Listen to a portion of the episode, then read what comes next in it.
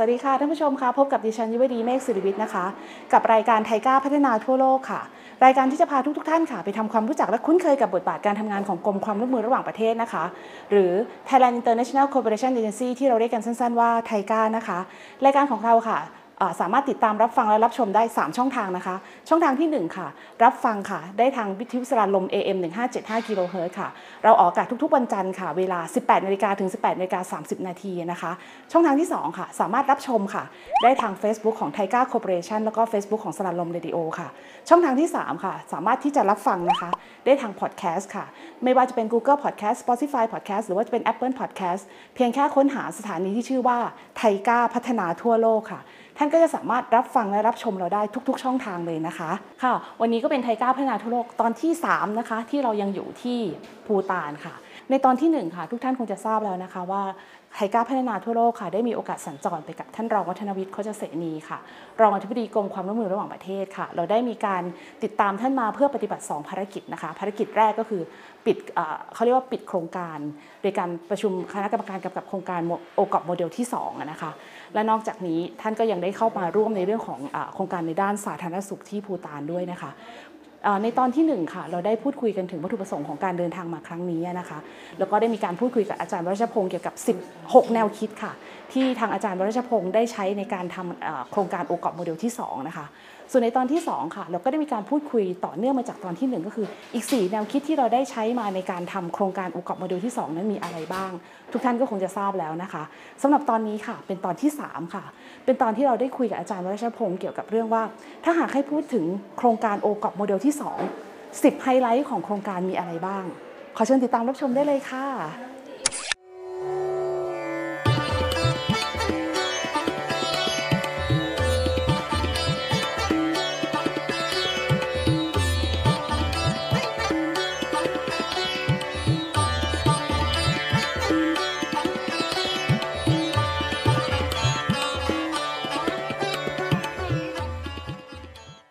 ครับสำหรับ 10 ไฮไลท์ของ o g o p โมเดล2นะครับ จะประกอบด้วยหนึ่งคือ การนำเอาจุดเด่นของ 2 ประเทศมาเชื่อมกัน ระหว่างประเทศไทยที่มีใช้หลักของ sufficiency economy philosophy หรือหลักของเศรษฐกิจพอเพียงนะครับ ของพระบาทสมเด็จพระเจ้าอยู่หัวรัชกาลที่9นะมาร่วมกันทำงานกับหลักของ GNH หรือ Gross National Happiness หลักความสุขมวลรวมของประชาชาติของภูฏานด้วยกัน อันนี้เป็นไฮไลท์ที่หนึ่งครับที่เราสามารถรวม 2 สิ่งนี้เข้าด้วยกันนะครับถามว่า รวมกันได้ยังไงนะครับ คือเราพบว่าที่จริงแล้วเนี่ยการดำเนินงานด้วยหลักภายใต้หลักปรัชญาของเศรษฐกิจพอเพียงเนี่ยเป็นวิถีทางในการนำไปสู่ความสุขมูลรวมของประเทศของภูฐานครับ อันที่ 2 ก็คือว่าหลังจากการดำเนินการแล้วเนี่ยเมื่อความสุขของมูลรวมของประเทศแล้วเนี่ย ความจริงก็ถูกนำไปสู่เขาเรียกว่าหลักของ SDG ของ UN นะครับ คือหลักของ Sustainable Development Goal นะครับ หรือการพัฒนายั่งยืนของ UN นะครับ ภายใต้หัวข้อที่1นะครับ หัวข้อที่ 7 หัวข้อที่ 8 และหัวข้อที่ 17 ครับ ที่เกี่ยวกับเรื่องของความร่วมมือระหว่างประเทศ เรื่องการยกระดับแก้ปัญหาความยากจนนะครับ เรื่องของการพัฒนาชุมชนอย่างยั่งยืนนะครับ พวกนี้นะครับ อันนี้คือข้อที่ 2 ข้อที่ 3 คือเรื่องของการ เนื่องจากในสภาวะการของการทำงานในเฟสที่2เนี่ยเรามีสถานการณ์โควิดเกิดขึ้นถึง2ปีใน 3 ปีของระยะการทำงาน เพราะฉะนั้นโครงการนี้ก็ได้มีการปรับเปลี่ยนนะครับเปลี่ยนวิกฤตเป็นโอกาส โดยการแก้ไขปัญหา ซึ่งใช้หลักปรัชญาเศรษฐกิจพเพียงของการที่เรียกว่ามีภูมิคุ้มกัน โดยการแก้ปัญหาการอบรมทั้งหมดนะครับ เปลี่ยนจากออนไซต์เป็นออนไลน์ แล้วก็ใช้วิธีการพัฒนาการอบรมแบบออนไลน์ จนสามารถทำให้กระบวนการทำงานอ่าดำเนินการต่อไปได้นะครับ อันที่ 4 ที่เป็นไฮไลท์ของโครงการนี้ก็คือว่าเรามีการทำศูนย์เรียนรู้ชุมชนนะครับเพิ่มขึ้นนะครับในโครงการเราตั้งไว้ 6 ศูนย์เรียนรู้ชุมชน แต่จริงๆ แล้วภูฐานสามารถขยายศูนย์เรียนรู้ชุมชนได้ถึง 23 ศูนย์เรียนรู้ชุมชนนะครับเป็นการพัฒนาให้ชุมชนเนี่ยมีความกล้าที่จะรวมกลุ่มกันเลยกล้าที่จะออกความเห็นกล้าที่จะมีการ caring และ sharing หรือแบ่งปันกันนะครับ อันนี้เป็นหลักที่เราเป็นผลไฮไลท์ของโครงการอันทีสี่4นะครับ ในส่วนที่5นะครับคือเรามีผลิตภัณฑ์ใหม่เกิดขึ้นในกระบวนการของการพัฒนาครั้งนี้นะครับ เราตั้งใจว่าจะทำผลิตภัณฑ์ใหม่ของเรียกว่าโอกอบหรือผลิตภัณฑ์ชุมชนที่สามารถเข้าสู่ท้องตลาดได้เนี่ย ถึง 36 ผลิตภัณฑ์ใน 3 ปีนะครับ แต่ด้วยสถานการณ์โควิดเนี่ยเราไม่สามารถจะเอาผลิตภัณฑ์ขึ้นสู่ท้องตลาดได้ทั้งหมดนะครับ อย่างไรก็ตามในกระบวนการนี้เราสามารถพัฒนาผลิตภัณฑ์ได้ทั้งหมด 47 ผลิตภัณฑ์นะครับ แล้วก็ปัจจุบันนี้มีผลิตภัณฑ์เนี่ยอยู่ในร้านสินค้าโอกอบที่อยู่ในสนามบินเนี่ยอยู่ 6 ผลิตภัณฑ์นะครับ อย่างไรก็ตามภายในปีหน้าเนื่องจากสถานการณ์โควิดเนี่ยได้คลี่คลายลงแล้วเนี่ยผลิตภัณฑ์ทั้งหมดเนี่ยก็จะกลับเข้าสู่ท้องตลาดได้ในอนาคตนะครับ อันนี้คืออันที่ 5 ในส่วนไฮไลท์อันที่ 6 นะครับ คือ Market Expansion หรือการขยายตัวของตลาดของประเทศภูฐานนะครับ เราจะเห็นได้ว่าเมื่อมีสินค้าโอกอบเกิดขึ้น สินค้าที่มีมาตรฐานเกิดขึ้น ตลาดของสินค้าโอกอบโดยภาพรวมก็จะขยายตัวขึ้น ชุมชนได้มีอ่ากำลังผลิตในการผลิตสินค้าเกษตรออกมาขายในรูปของผลิตภัณฑ์โอกอบมากขึ้น จากข้อมูลใน 3 ปีนะครับมียอดกำลังขายทั้งหมดประมาณ 41 ล้านนูตรัมหรือประมาณ 20 ล้านบาท ที่ผ่านร้านโอกอบอย่างเดียวนะครับ นอกจากนั้นแล้วผลข้างเคียงคือสินค้าอื่นของ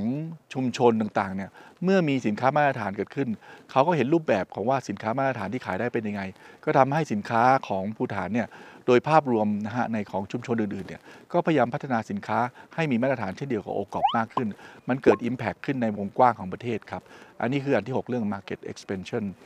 อันที่ 7 เรื่องความเป็น international recognize ก็หมายความว่าโครงการนี้ทั้งสองประเทศอะได้รับประโยชน์โดยการที่ได้รับการยอมรับของนานาชาติไม่ว่าจะเป็น UN หรือต่างประเทศนะครับในหลายประเทศว่าเป็นกระบวนการที่เกิดการพัฒนาร่วมกันระหว่างประเทศที่ อยู่ในระหว่างการพัฒนาอย่างเช่นประเทศไทยหรือประเทศปูฐานเนี่ยได้ช่วยกันร่วมมือกันนะครับอย่างดีในการพัฒนาประเทศ หรือเขาเรียกว่า South South Cooperation เป็นตัวอย่างหรือเป็น best practice อันหนึ่งที่ทุกประเทศนะครับให้ความสนใจว่าประเทศไทยได้ให้ความช่วยเหลือ และร่วมมือกันนะครับระหว่างประเทศไทยกับประเทศปูฐาน โครงการนี้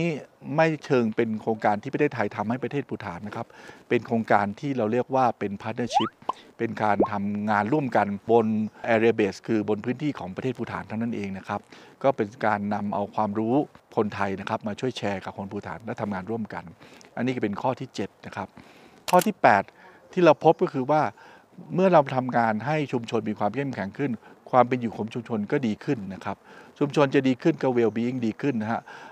อย่างเช่นใน CLC ที่เราพบเนี่ยหรือศูนย์เรียนรู้ที่เราพบเนี่ยศูนย์เรียนรู้พริกเนี่ยมีการส่งออกพริกเนี่ยมีชุมชนอยู่ประมาณ 20กว่าคน แต่ในตำบลนั้นทั้งตำบลก็ผลิตพริกนะครับมาส่งให้กับศูนย์เรียนรู้นี้เพื่อผลิตพริกเนี่ยส่งเข้ามาที่ OGOP ความเป็นอยู่ของชุมชนทั้งหมดของตำบลก็ดีขึ้นในการขายผลิตภัณฑ์พริกในราคาที่ดีขึ้นนะครับ นี่ก็กระทบไปถึงเรื่องของ คุณภาพชีวิตที่ดีขึ้นของชุมชนนะครับส่วนอันที่9นะครับก็คือเรื่องของความ support หรือความยอมรับของรัฐบาลของสองรัฐบาลนะครับ ไม่ว่าจะเป็นรัฐบาลไทยหรือรัฐบาลภูฏาน และไม่ว่าจะเป็นในในระดับราชวงศ์ของทางไทยและทางปูฐาน ก็ได้ให้ความยอมรับนะครับให้การสนับสนุนนะครับโครงการนี้นะครับในประเทศปูฐานเองนะครับ รัฐบาลไทยเองนะฮะในผู้นำคนสำคัญของประเทศไทยก็มาเยี่ยมโครงการโอกอบนี้ และในส่วนของ รัฐบาลของภูฐานเองนะครับ ในส่วนนี้สมเด็จพระราชินีของภูฐานก็ทรงเป็นองค์อุปถัมภ์ในโครงการนะครับ ทรงเสด็จเยี่ยมโครงการเป็นประจำนะครับ ให้ข้อวินิจฉัยเป็นประจำนี่ก็เป็นข้อที่ 9 นะครับ และข้อที่ 10 ข้อสุดท้ายนะครับ คือเรื่องของโครงการนี้ทั้งหมดเนี่ยมันไม่ได้เกิดจากการทำงานแบบท็อปดาวคือทำงานแบบสั่งการจากข้างบนลงมา แต่เป็นการแสวงหาความ อยากรู้ความต้องการของชุมชนนะครับ เป็น demand driven เป็นการเป็น bottom up นะครับ เป็นการทำงานจากชุมชนขึ้นสู่ข้างบนนะครับ โดยการให้การสนับสนุนกับหน่วยงานราชการ ผู้ว่าราชการจังหวัดของแต่ละจังหวัดนะครับ ไปจนถึงราชวงศ์ถึงรัฐบาลและราชวงศ์ของภูฐาน ที่ให้การสนับสนุนชุมชนของเขานะครับ โดยใช้ความรู้จากประเทศไทยมาเป็นองค์ประกอบช่วยนะครับทำให้ผลสำเร็จของโครงการเนี่ยเป็นที่ยอมรับนะครับของ อย่างที่เรียกว่าทั้งในระดับประเทศทั้งสองประเทศและนานาชาติครับ ขอบคุณครับ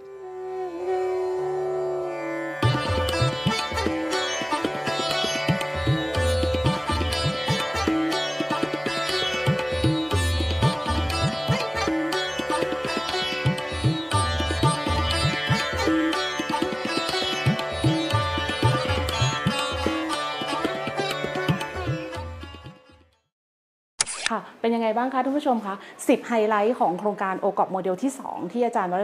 ที่อาจารย์วัชรพงศ์ได้กรุณาสรุปให้เราฟังเนี่ย มันเป็นการทำให้เราเห็นภาพรวมของการทำงานโครงการตลอดระยะเวลา ตั้งแต่ OGOP โมเดลที่ 2 ของเรา 3 ปีที่เราทำงานด้วยกันมาเนี่ยค่ะ10ไฮไลท์มีอะไรบ้าง อาจารย์ก็ได้สรุปให้เราฟังแล้วนะคะ แล้วที่สำคัญค่ะ วันนี้ที่เรามาอยู่ในร้านที่ขาย OGOP ขายสินค้า OGOP เนี่ยค่ะก็ได้มีโอกาสในการพูดคุยกับน้องที่ขายสินค้านี้ด้วยนะคะ ว่าสินค้าไหนที่ขายดี ปรากฏว่าเป็นสินค้าที่เออเป็นเขาเรียกว่าเป็นถังเช่าอะค่ะ เป็นเหล้าแช่ถังเช่า เพราะเป็นทางด้านคนจีนหรือว่าทางเวียดนามค่ะจะสนใจที่จะซื้อผลิตภัณฑ์นี้ค่อนข้างเยอะมาก จากผลิตภัณฑ์ที่ขายอยู่ในร้านที่โอกอบแห่งนี้นะคะก็ได้มีการสอบถามน้องที่เป็นพนักงานที่ขายสินค้านี่ค่ะก็ถามว่าวันวันหนึ่งเนี่ยขายได้ประมาณวันละเท่าไหร่ น้องเขาก็แจ้งให้เราทราบนะคะว่าวันหนึ่งขายได้ประมาณวันละประมาณ 20,000นูหรือประมาณ 10,000 บาทนะคะหรือว่าถ้าเกิดมีในกรณีที่มีชาร์เตอร์ไฟ ที่เป็นการเหมาเช่าเหมาลำเข้ามาเนี่ยก็จะสามารถขายได้วันละประมาณ 50,000 บาท ก็ถือได้ว่าเป็นจำนวนที่เยอะมากเลยนะคะ ถ้าเกิดในถ้าพูดถึงในกรณีถึงภาพรวมที่ที่เขาได้มีการขายสินค้า แล้วก็ในส่วนของรายได้ที่ได้ทั้งหมดเนี่ยค่ะก็จะนำเข้าไปสู่ใน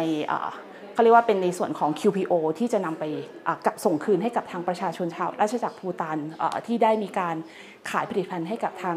โครงการของ QPO ด้วยนะคะค่ะวันนี้ค่ะไทก้าก็คงจะทำให้ทุกท่านได้เห็นภาพแล้วนะคะว่าการที่เราได้มาแบ่งปันองค์ความรู้เกี่ยวกับทางด้านเรื่องของ o t o p หรือว่าวันตำบลวัน Product ของบ้านเราเนี่ยเราเอาถ่ายทอดองค์ความรู้นี้มาให้กับทางราชจักรภูตานเนี่ยมันเป็นผลประโยชน์อย่างไรกับการทำงานระหว่างไทยกับราชจักรภูตานบ้างนะคะ แล้วก็ผลประโยชน์เหล่านี้เนี่ยตกไปสู่ภาคประชาชนอย่างไรนะคะ รวมทั้ง 10 ไฮไลท์ที่อาจารย์ได้พูดถึงนั้นนะคะ ก็เป็นการตอบโจทย์แล้วนะคะว่าการทำงานของไทก้าเราค่ะ สามารถที่จะเชื่อมไทยสู่โลกอย่างไรได้บ้างนะคะค่ะสำหรับวันนี้ค่ะการนำเสนอของไทก้าพัฒนาทั่วโลกในเกี่ยวกับเรื่องของโครงการโอกอบเนี่ยก็ยังไม่หมดนะคะ ก็ยังจะมีเหลืออีกหนึ่งตอนค่ะ ซึ่งจะเป็นตอนที่เราได้มีการพูดคุยกับน้องๆ ที่มาทำหน้าที่เป็นอาสาสมัครเพื่อนไทยค่ะ ซึ่งน้องทั้ง 3 คนเนี่ยได้มีโอกาสเดินทางมาร่วมกับคณะของเราด้วยนะคะ ขออุบอิบไว้ก่อนค่ะว่าน้องเขาจะมาทำอะไรยังไงบ้าง แล้วก็วันแรกที่มาถึงรู้สึกอย่างไรบ้างนะคะ อันนี้ขอติดตามรับชมในตอนทีสี่ 4 ของไทก้าอินพูตานค่ะค่ะสำหรับวันนี้ค่ะ รายการไทก้าพัฒนาทั่วโลกค่ะ เวลาของเราคงต้องหมดลงแล้วค่ะ ติดตามรับชมรายการของเราได้ 3 ช่องทางนะคะ ไม่ว่าจะเป็นทางวิทยุสลาลมเรดิโอ AM 1575กิโลเฮิรตซ์ออกอากาศทุกๆ วันจันทร์ค่ะเวลา 18นาฬิกาถึง 18นาฬิกา30 นาทีช่องทางที่ 2 คือการดูค่ะ ก็คือรับชมค่ะทาง Facebook ของ TICA Cooperation แล้วก็ Facebook ของสราญรมเรดิโอ ช่องทางที่ 3 ค่ะ คือรับฟังค่ะ ทางพอดแคสต์ของ TICA พัฒนาทั่วโลก แล้วก็พอดแคสต์นั้นสามารถรับฟังได้ทาง Google Podcast Spotify Podcast แล้วก็ Apple Podcast นะคะสำหรับวันนี้ค่ะดิฉันยุ้ยดีแม่สุริคงต้องขอลาท่านผู้ชมไปก่อนนะคะ สวัสดีค่ะ